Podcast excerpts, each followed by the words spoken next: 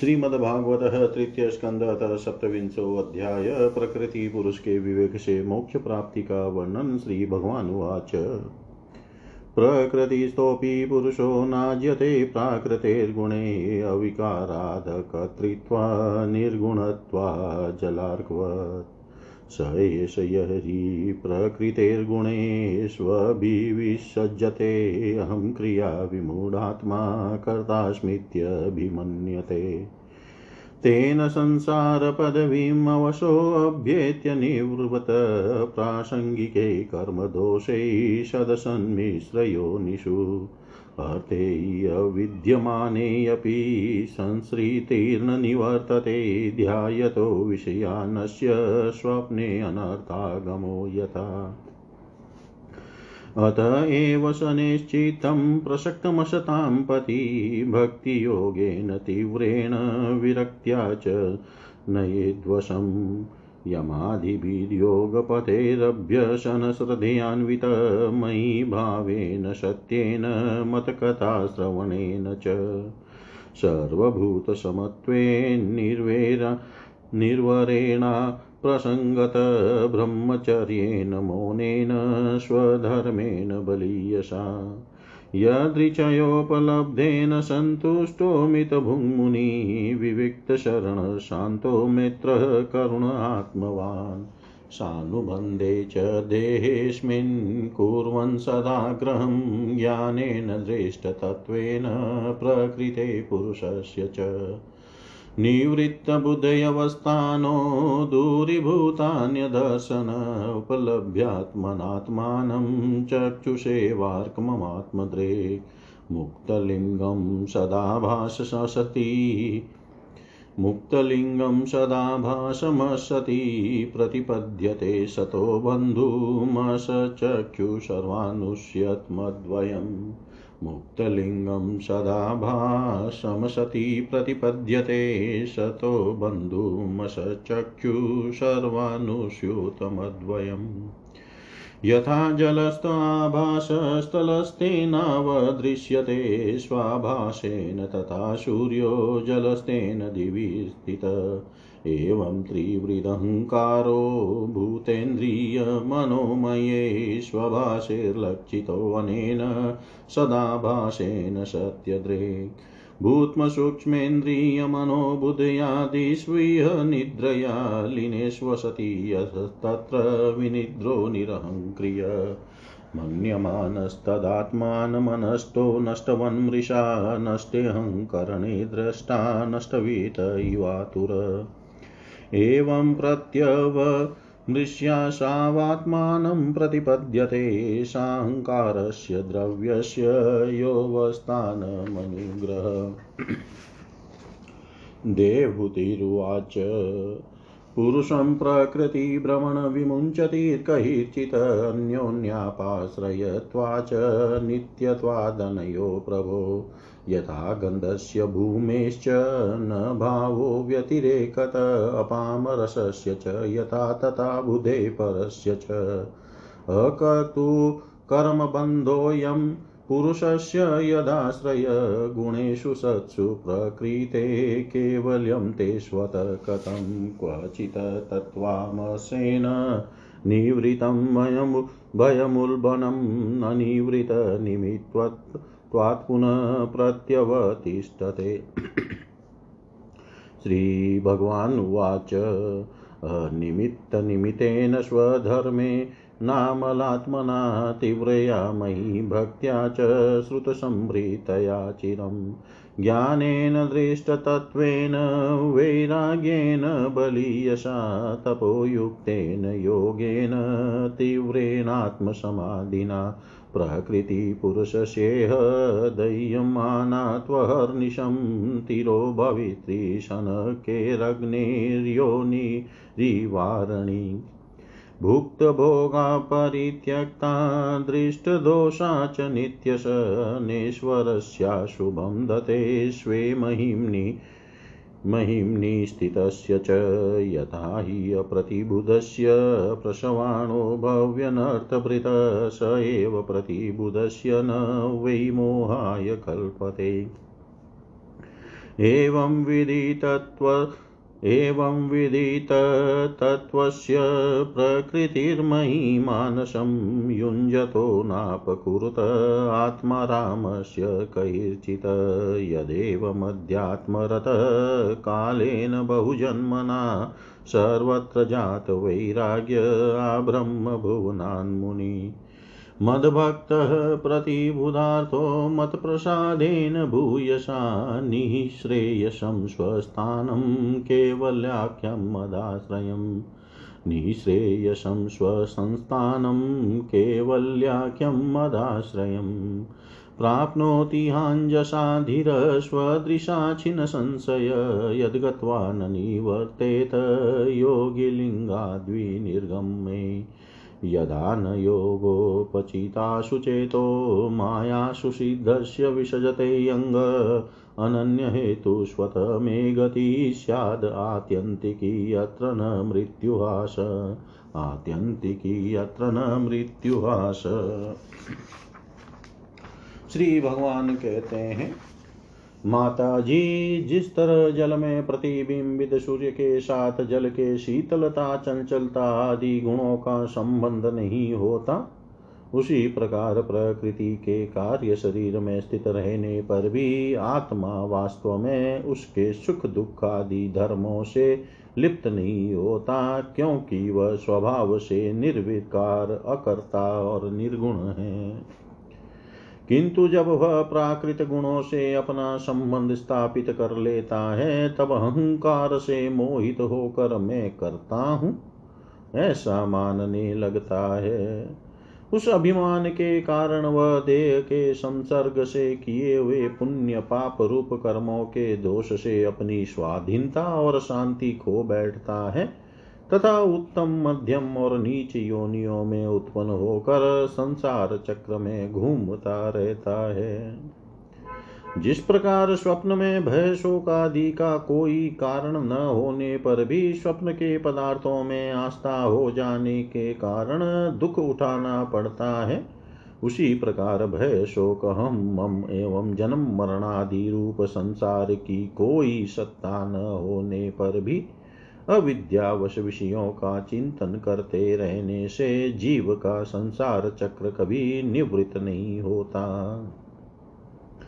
इसलिए बुद्धिमान मनुष्य को उचित है कि असन मार्ग विषय चिंतन में फंसे हुए चित्त को तीव्र भक्ति योग और वैराग्य के द्वारा धीरे धीरे अपने वश में लावे। यमादि योग साधनों के द्वारा श्रद्धा पूर्वक अभ्यास चित्त को बारंबार एकाग्र करते हुए मुझमें सच्चा भाव रखने, मेरी कथा श्रवण करने, समस्त प्राणियों में संभाव रखने, किसी से वैर न करने, आसक्ति के त्याग, ब्रह्मचर्य, मौन व्रत और बलिष्ठ अर्थात भगवान को समर्पित किए हुए स्वधर्म से, जिसे ऐसी स्थिति प्राप्त हो गई है कि प्रारब्ध के अनुसार जो कुछ मिल जाता है, उसी में संतुष्ट रहता है, परिमित भोजन करता है, सदा एकांत में रहता है, शांत स्वभाव है, सबका मित्र है, दयालु और धैर्यवान है। प्रकृति और पुरुष के वास्तविक स्वरूप के अनुभव से प्राप्त हुए तत्व ज्ञान के कारण, स्त्री पुत्र आदि संबंधियों के सहित इस देह में मैं मेरेपन का मिथ्या विनिवेश नहीं करता। बुद्धि की जागृत आदि अवस्थाओं से भी अलग हो गया है तथा परमात्मा के सिवा और कोई वस्तु नहीं देखता।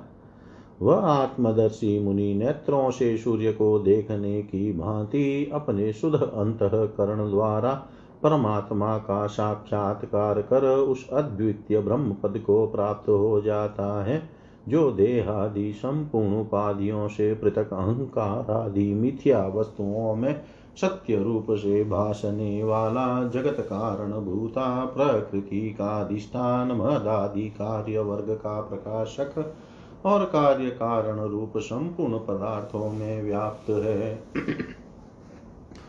जिस प्रकार जल में पड़ा हुआ सूर्य का प्रतिबिंब दीवाल पर पड़े हुए अपने आभास के संबंध से देखा जाता है और जल में दिखने वाले प्रतिबिंब से आकाश स्थित सूर्य का ज्ञान होता है। उसी प्रकार वैकारिक आदि भेद से तीन प्रकार का अहंकार, देह, इंद्रिय और मन में स्थित अपने प्रतिबिंबों से लक्षित होता है और फिर सत परमात्मा के प्रतिबिंब युक्त उस अहंकार के द्वारा सत्य ज्ञान स्वरूप परमात्मा का दर्शन होता है। जो सुषुप्ति के समय निद्रा से शब्दादि, भूत सूक्ष्म इंद्रिय और मन बुद्धि आदि के अव्याकृत में लीन हो जाने पर स्वयं जागता रहता है और सर्वथा अहंकार शून्य है। जागृत अवस्था में यह आत्मा भूत सूक्ष्म आदि दृश्य वर्ग के दृष्ट रूप में स्पष्टतया अनुभव में आता है, किंतु सुषुप्ति के समय अपने उपाधिभूत अहंकार का नाश होने से वह ब्रह्मवश अपने को ही नष्ट हुआ मान लेता है और जिस प्रकार धन का नाश हो जाने पर मनुष्य अपने को भी नष्ट हुआ मानकर अत्यंत व्याकुल हो जाता है। उसी प्रकार वह भी अत्यंत विवश होकर नष्ट वस्त नष्टवत हो जाता है। माता जी इन सब बातों का मनन करके विवेकी पुरुष अपने आत्मा का अनुभव कर लेता है, जो अहंकार के सहित संपूर्ण तत्वों का अधिष्ठान और प्रकाशक है। देवहूति ने पूछा प्रभो, पुरुष और प्रकृति दोनों ही नित्य और एक दूसरे के आश्रय से रहने वाले हैं, इसलिए प्रकृति तो पुरुष को कभी छोड़ ही नहीं सकती। भ्रमण जिस प्रकार गंध और पृथ्वी तथा रस और जल की पृथक प्रति स्थिति नहीं हो सकती, उसी प्रकार पुरुष और प्रकृति भी एक दूसरे को छोड़कर नहीं रह सकते। अतः जिनके आश्रय से अकर्ता पुरुष को यह कर्म बंधन प्राप्त हुआ है, उन प्रकृति के गुणों के रहते हुए उसे कैवल्य पद कैसे प्राप्त होगा? यदि तत्वों का विचार करने से कभी यह संसार बंधन का तीव्र भय निवृत्त हो भी जाए तो भी उसके निमित्त भूत प्राकृत गुणों का अभाव न होने से वह भय फिर उपस्थित हो सकता है। श्री भगवान ने कहा, माता जी जिस प्रकार अग्नि का उत्पत्ति स्थान अरणि अपने से ही उत्पन्न अग्नि से जलकर भस्म हो जाती है, उसी प्रकार निष्काम भाव से किए हुए स्वधर्म पालन द्वारा, अंतकरण शुद्ध होने से बहुत समय तक भगवत कथा श्रवण द्वारा पुष्ट हुई मेरी तीव्र भक्ति से तत्व साक्षात्कार कराने वाले ज्ञान से, प्रबल वैराग्य से, व्रत नियमादि के सहित किए हुए ध्यानाभ्यास से और चित्त की प्रगाढ़ एकाग्रता से पुरुष की प्रकृति अविद्या दिन रात क्षीण होती हुई धीरे धीरे लीन हो जाती है। फिर नित्य प्रति दोष दिखने से भोग कर त्यागी हुई वह प्रकृति अपने स्वरूप में स्थित और स्वतंत्र बंधन मुक्त हुए उस पुरुष का कुछ भी नहीं बिगाड़ सकती। जैसे सोए हुए पुरुष को स्वप्न में कितने ही अनर्थों का अनुभव करना पड़ता है, किंतु जग जग जग पड़ने पर उसे उन स्वप्न के अनुभवों से किसी प्रकार का मोह नहीं होता। उसी प्रकार जिसे तत्व ज्ञान हो गया है और जो निरंतर मुझमें ही मन लगाए रहता है, उस आत्मा राम मुनि का प्रकृति कुछ भी नहीं बिगाड़ सकती। जब मनुष्य अनेकों जन्मों में बहुत समय तक इस प्रकार आत्मचिंतन में ही मग्न, निमग्न रहता है, तब उसे ब्रह्म लोक पर्यंत सभी प्रकार के भोगों से वैराग्य हो जाता है। मेरा वह धैर्यवान भक्त मेरी ही महती कृपा से तत्व ज्ञान प्राप्त करके आत्मानुभव के द्वारा सारे संशयों से मुक्त हो जाता है और फिर लिंग देह का नाश होने पर एकमात्र मेरे ही आश्रित अपने स्वरूप भूत केवल्य संज्ञक मंगलमय पद को सहज में ही प्राप्त कर लेता है, जहाँ पहुँचने पर योगी फिर लौट कर नहीं आता। माता जी यदि योगी का चित योग साधना से बढ़ी हुई मायामयी अणिमादि सिद्धियों में, जिनकी प्राप्ति का योग के सिवा दूसरा कोई साधन नहीं है, नहीं फंसता तो उसे मेरा वह अविनाशी परम पद प्राप्त होता है, जहाँ मृत्यु की कुछ भी दाल नहीं गलती।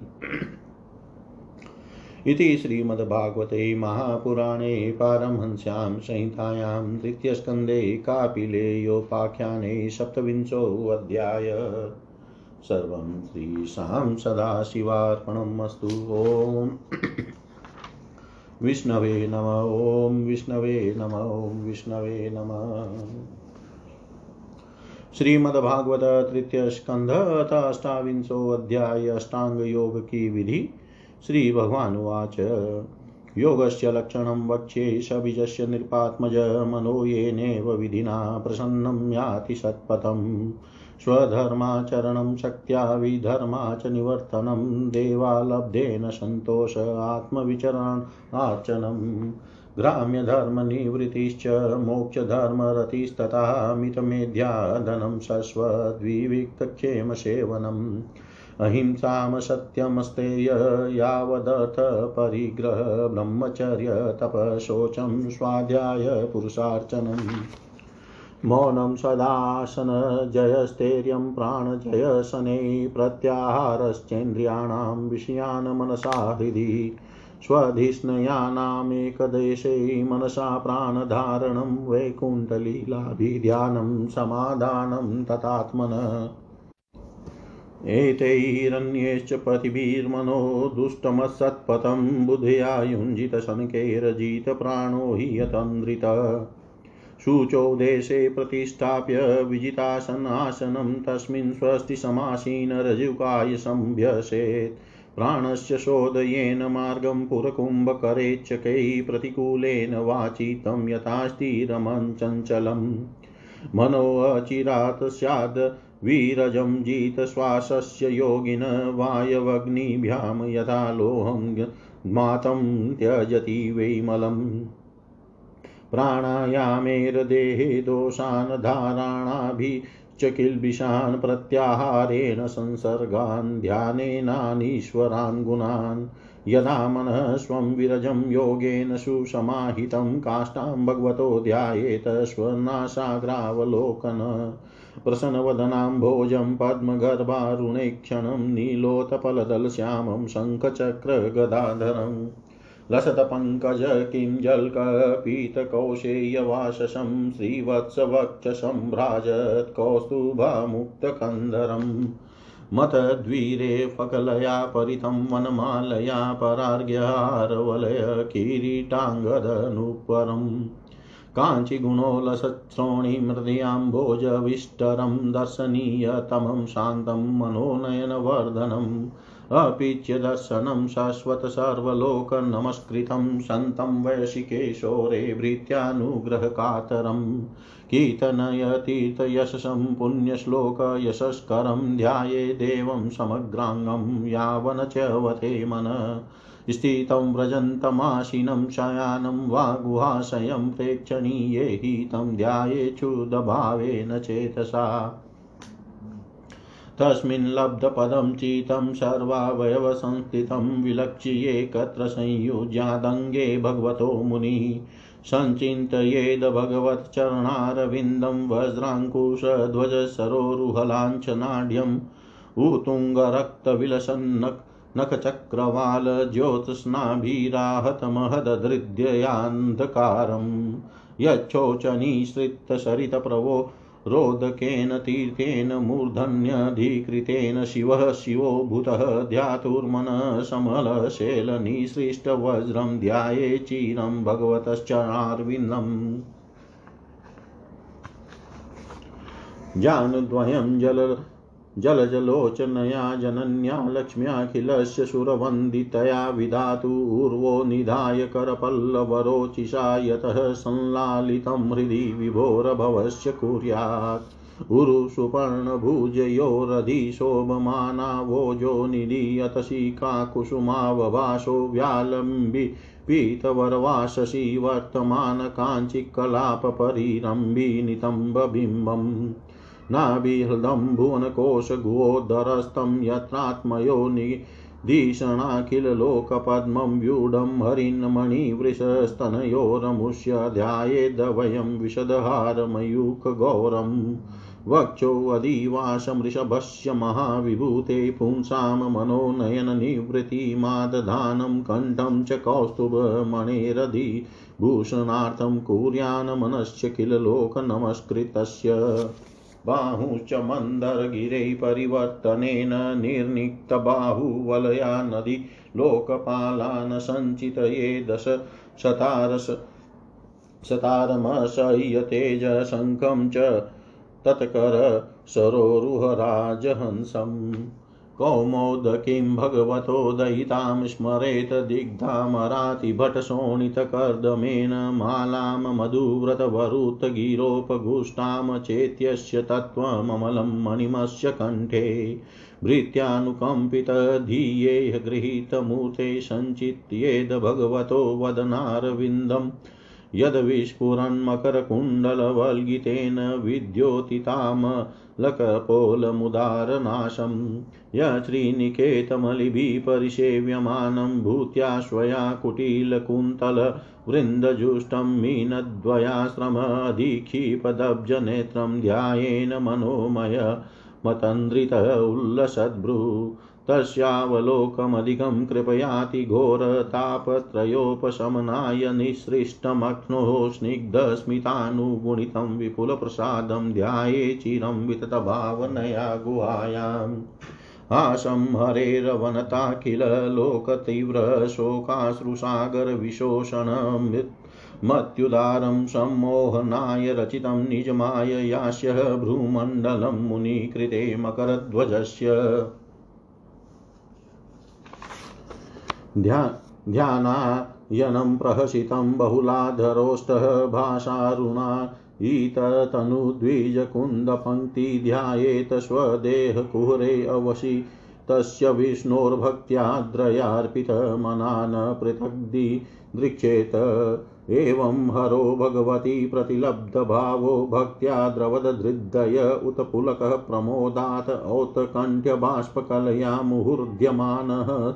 चितबणिशं शनकैर्वियुङ्क्ते मुक्ताश्रयं य हि निर्विषयं विरक्तं निर्वाणमृच्छति मनः सहसा यथाचि आत्मानमत्र पुरुषोऽव्यवधानमेकम् अन्वीक्षते प्रतिनिवृतगुणप्रवाह। सोऽप्येतया चरमया मनसो निवृत्तया तस्मिन्महिम्न्यवसितः सुखदुःखबाह्यो हेतु त्वमप्यसति कर्तरि दुःखयोर्यतः स्वात्मन विदत उपलब्धपरात्मकाष्ठ देहं च तं न चरमस्थितिमुत्थितं वा सिद्धो विपश्यति यतोऽद्यमगत्वस्वरूपम् देवोदुपेतमतः देववशादपेतं वासो यथा परिकृतं मदिरामदान्ध। देहोऽपि देववशग खलु कर्म यावत् स्वारम्भकं प्रति समीक्षत एव सासु।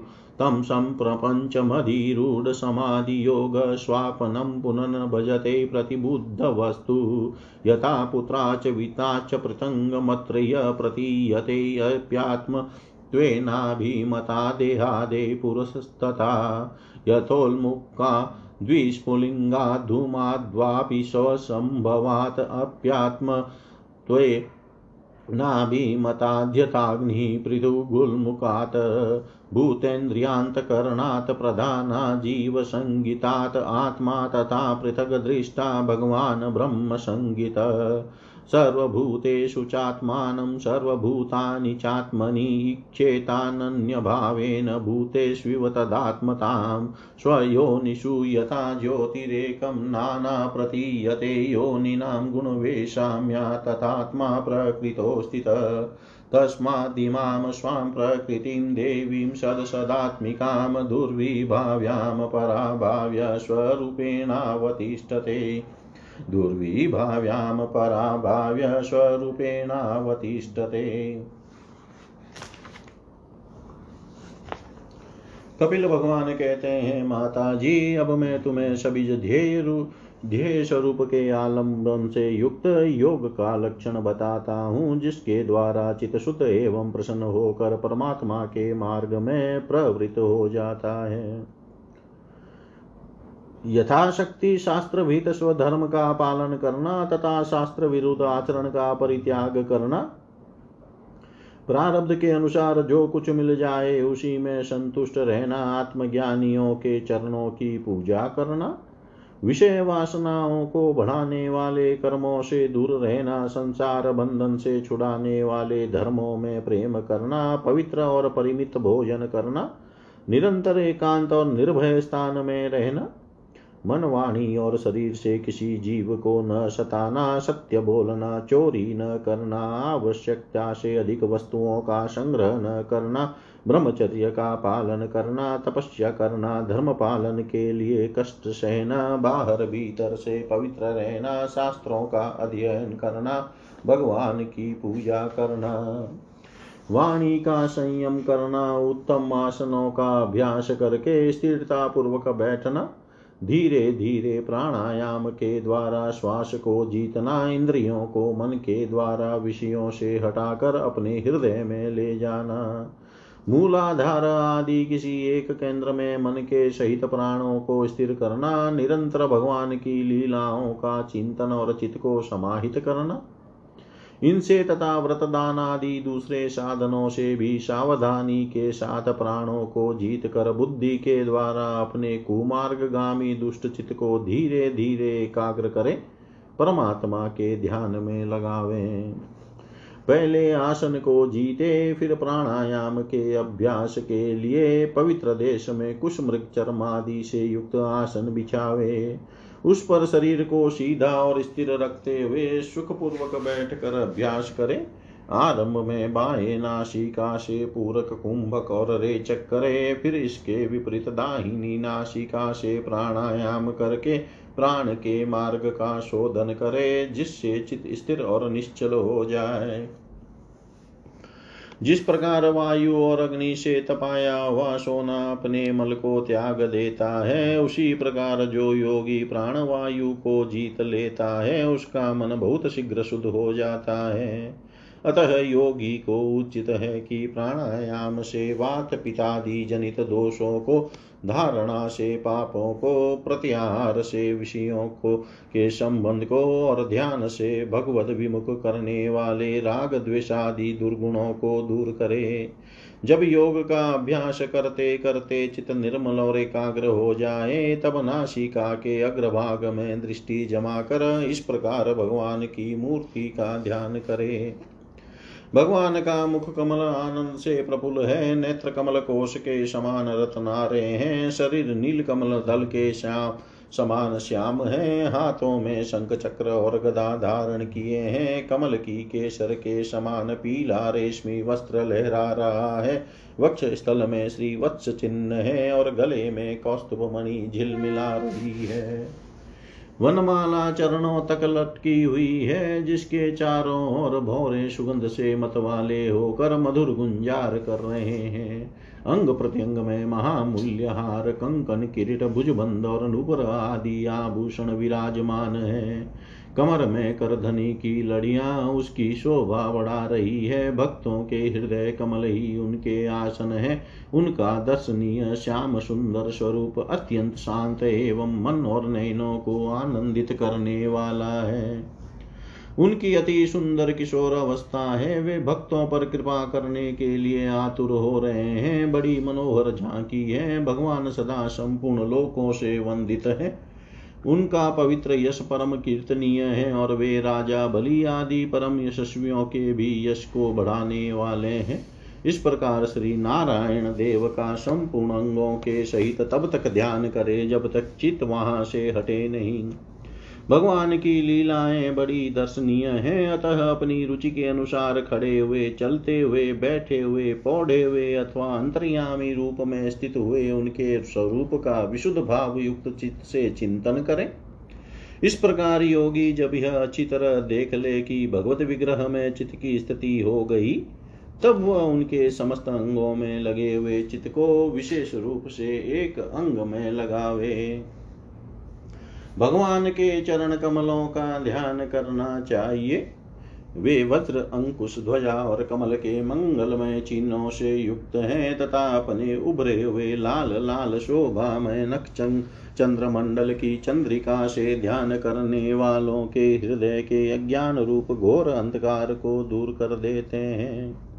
इन्हीं की धोवन से नदियों में श्रेष्ठ श्री गंगा जी प्रकट हुई थी। जिनके पवित्र जल को मस्तक पर धारण करने के कारण स्वयं मंगल रूप श्री महादेव जी और भी अधिक मंगलमय हो गए। ये अपना ध्यान करने वालों के पाप रूप पर्वतों पर छोड़े हुए इंद्र के वज्र के समान है। भगवान के इन चरण कमलों का चीर काल तक चिंतन करे। भव भयहारी अजन्मा श्री हरि की दोनों पिंडलियों एवं घुटनों का ध्यान करे।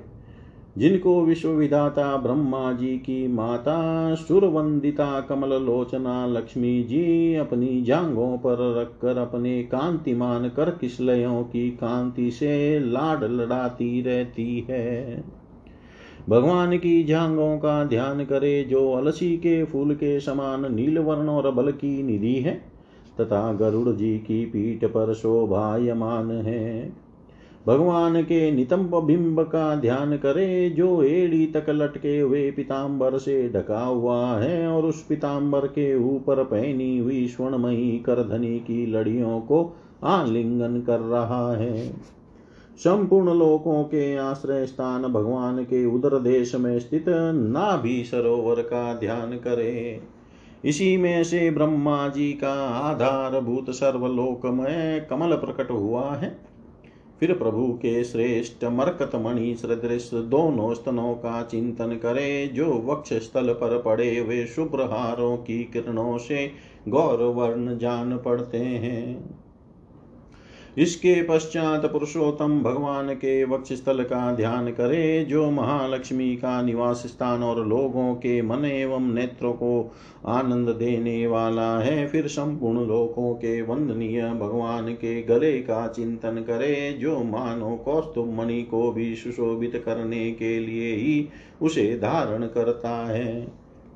समस्त लोकपालों की आश्रय भूता भगवान की चारों भुजाओं का ध्यान करे जिनमें धारण किए हुए कंकणादि आभूषण समुद्र मंथन के समय मदरा मंदराचल की रगड़ से और भी उजले हो गए हैं। इसी प्रकार जिसके तेज को सहन नहीं किया जा सकता उस सहस्रधारों वाले सुदर्शन च, सुदर्शन चक्र का तथा उनके कर कमल में राजहंस के समान विराजमान शंख का चिंतन करे। फिर विपक्षी वीरों के रुधिर से शनि हुई प्रभु की प्यारी कौमोद की गला का, भौरों के शब्द से गुंजायमान वनमाला का और उनके कंठ में सुशोभित संपूर्ण जीवों के निर्मल तत्व रूप कौस्तुभ मणि का ध्यान करे। भक्तों पर कृपा करने के लिए ही यहाँ साकार रूप धारण करने वाले श्री हरि के मुख कमल का ध्यान करे। जो सुदृढ़ नाशिका से सुशोभित है और झिलमिलाते हुए मकराकृत कुंडलों के हिलने से अतिशय प्रकाशमान स्वच्छ कपोलों के कारण बड़ा ही मनोहर जान पड़ता है।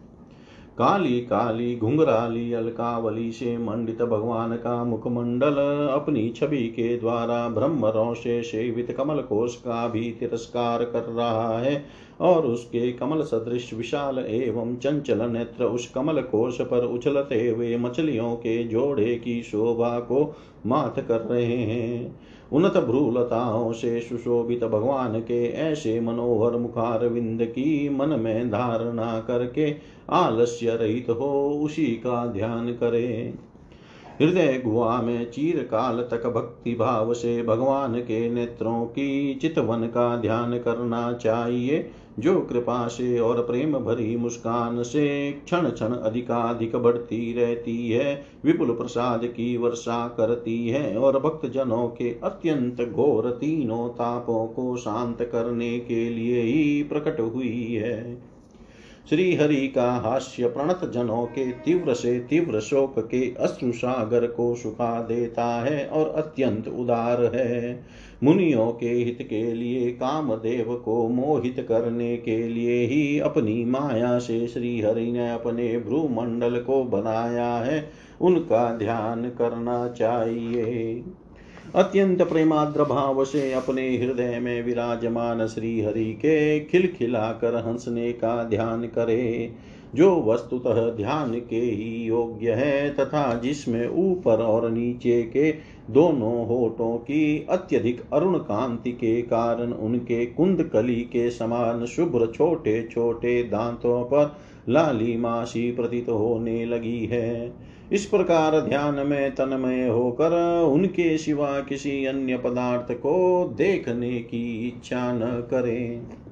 इस प्रकार के ध्यान के अभ्यास से साधक का श्री हरि में प्रेम हो जाता है, उसका हृदय भक्ति से द्रवित हो जाता है। शरीर में आनंदातिरेक के कारण रोमांच होने लगता है। उत्कंठा जनित प्रेमाश्रुओं की धारा में वह बारंबार अपने शरीर को नहलाता है और फिर मछली पकड़ने के कांटे के समान श्री हरि को अपनी ओर आकर्षित करने के साधन रूप अपने चित्त को भी धीरे धीरे ध्येय वस्तु से हटा लेता है।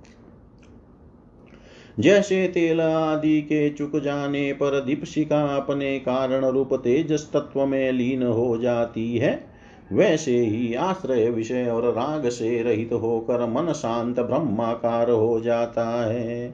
इस अवस्था के प्राप्त होने पर जीव गुण प्रवाह रूप देहादि उपाधि के निवृत्त हो जाने के कारण ध्याता ध्येय आदि विभाग से रहित एक अखंड परमात्मा को ही सर्वत्र अनुगत देखता है। योगाभ्यास से प्राप्त हुई चित्त की इस अविद्या रहित लय रूप निवृत्ति से अपनी सुख दुख रहित ब्रह्म रूप महिमा में स्थित होकर परमात्म तत्व का साक्षात्कार कर लेने पर वह योगी जिस सुख दुख के भोक्तृत्व को पहले अज्ञानवश अपने स्वरूप में देखता था, उसे अब अविद्याकृत अहंकार में ही देखता है। जिस प्रकार मदिरा के मद से मत वाले पुरुष को अपनी कमर पर लपेटे हुए वस्त्र के रहने या गिरने की कुछ भी सुधी नहीं रहती, उसी प्रकार चरमावस्था को प्राप्त हुए सिद्ध पुरुष को भी अपनी देह के बैठने, उठने अथवा देववश कहीं जाने या लौट आने के विषय में कुछ भी ज्ञान नहीं रहता, क्योंकि वह अपने परमानंदमय स्वरूप में स्थित है। उसका शरीर तो पूर्व जन्म के संस्कारों के अधीन है। अतः जब तक उसका आरंभक प्रारब्ध शेष है तब तक वह इंद्रियों के सहित जीवित रहता है, किंतु जिसे समाधि पर्यंत योग की स्थिति प्राप्त हो गई है और जिसने परमात्म तत्व को भी भली भांति जान लिया है, वह सिद्ध पुरुष, पुत्र कलत्रादि के सहित इस शरीर को स्वप्न में प्रतीत होने वाले शरीरों के समान फिर स्वीकार नहीं करता, फिर उसमें अहंता ममता नहीं करता। जिस प्रकार अत्यंत स्नेह के कारण पुत्र और धन आदि में भी साधारण जीवों की आत्मबुद्धि रहती है, किंतु थोड़ा सा विचार करने से ही वे उनसे स्पष्टतया अलग दिखाई देते हैं। उसी प्रकार जिन्हें यह अपना आत्मा मान बैठा है, उन देहादि से भी उनका साक्षी पुरुष पृथक ही है। जिस प्रकार जलती हुई लकड़ी से, चिनगारी से, स्वयं अग्नि से ही प्रकट हुए धुएँ से तथा अग्नि रूप मानी जाने वाली उस जलती हुई लकड़ी से भी अग्नि वास्तव में पृथक ही है। उसी प्रकार भूत इंद्रिय और अंतकरण से उनका साक्षी आत्मा अलग है तथा जीव कहलाने वाले उस आत्मा से भी ब्रह्म भिन्न है और प्रकृति से उसके संचालक पुरुषोत्तम भिन्न है। जिस प्रकार देह दृष्टि से जरायुज, अंडज, स्वेदज और उद्भिज चारों प्रकार के प्राणी पंचभूत मात्र है, उसी प्रकार संपूर्ण जीवों में आत्मा को और आत्मा में संपूर्ण जीवों को अनन्य भाव से अनुगत देखे। जिस प्रकार एक ही अग्नि अपने पृथक पृथक आश्रयों में उनकी विभिन्नता के कारण भिन्न भिन्न आकार का दिखाई देता है। उसी प्रकार देव मनुष्य आदि शरीरों में रहने वाला एक ही आत्मा अपने आश्रयों के गुण भेद के कारण भिन्न भिन्न प्रकार का भाषता है।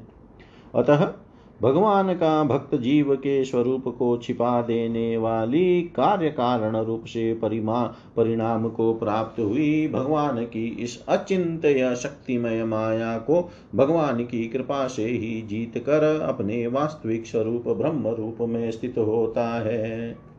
इति श्रीमद्भागवते महापुराणे पारमहंस्यां संहितायां तृतीयस्कन्धे कापिलेयै साधनानुष्ठानं नामाष्टाविंशोऽध्याय। सर्वं श्रीशां सदाशिवार्पणम् अस्तु। ॐ विष्णवे नमः। ॐ विष्णवे नम। ॐ विष्णवे नमः।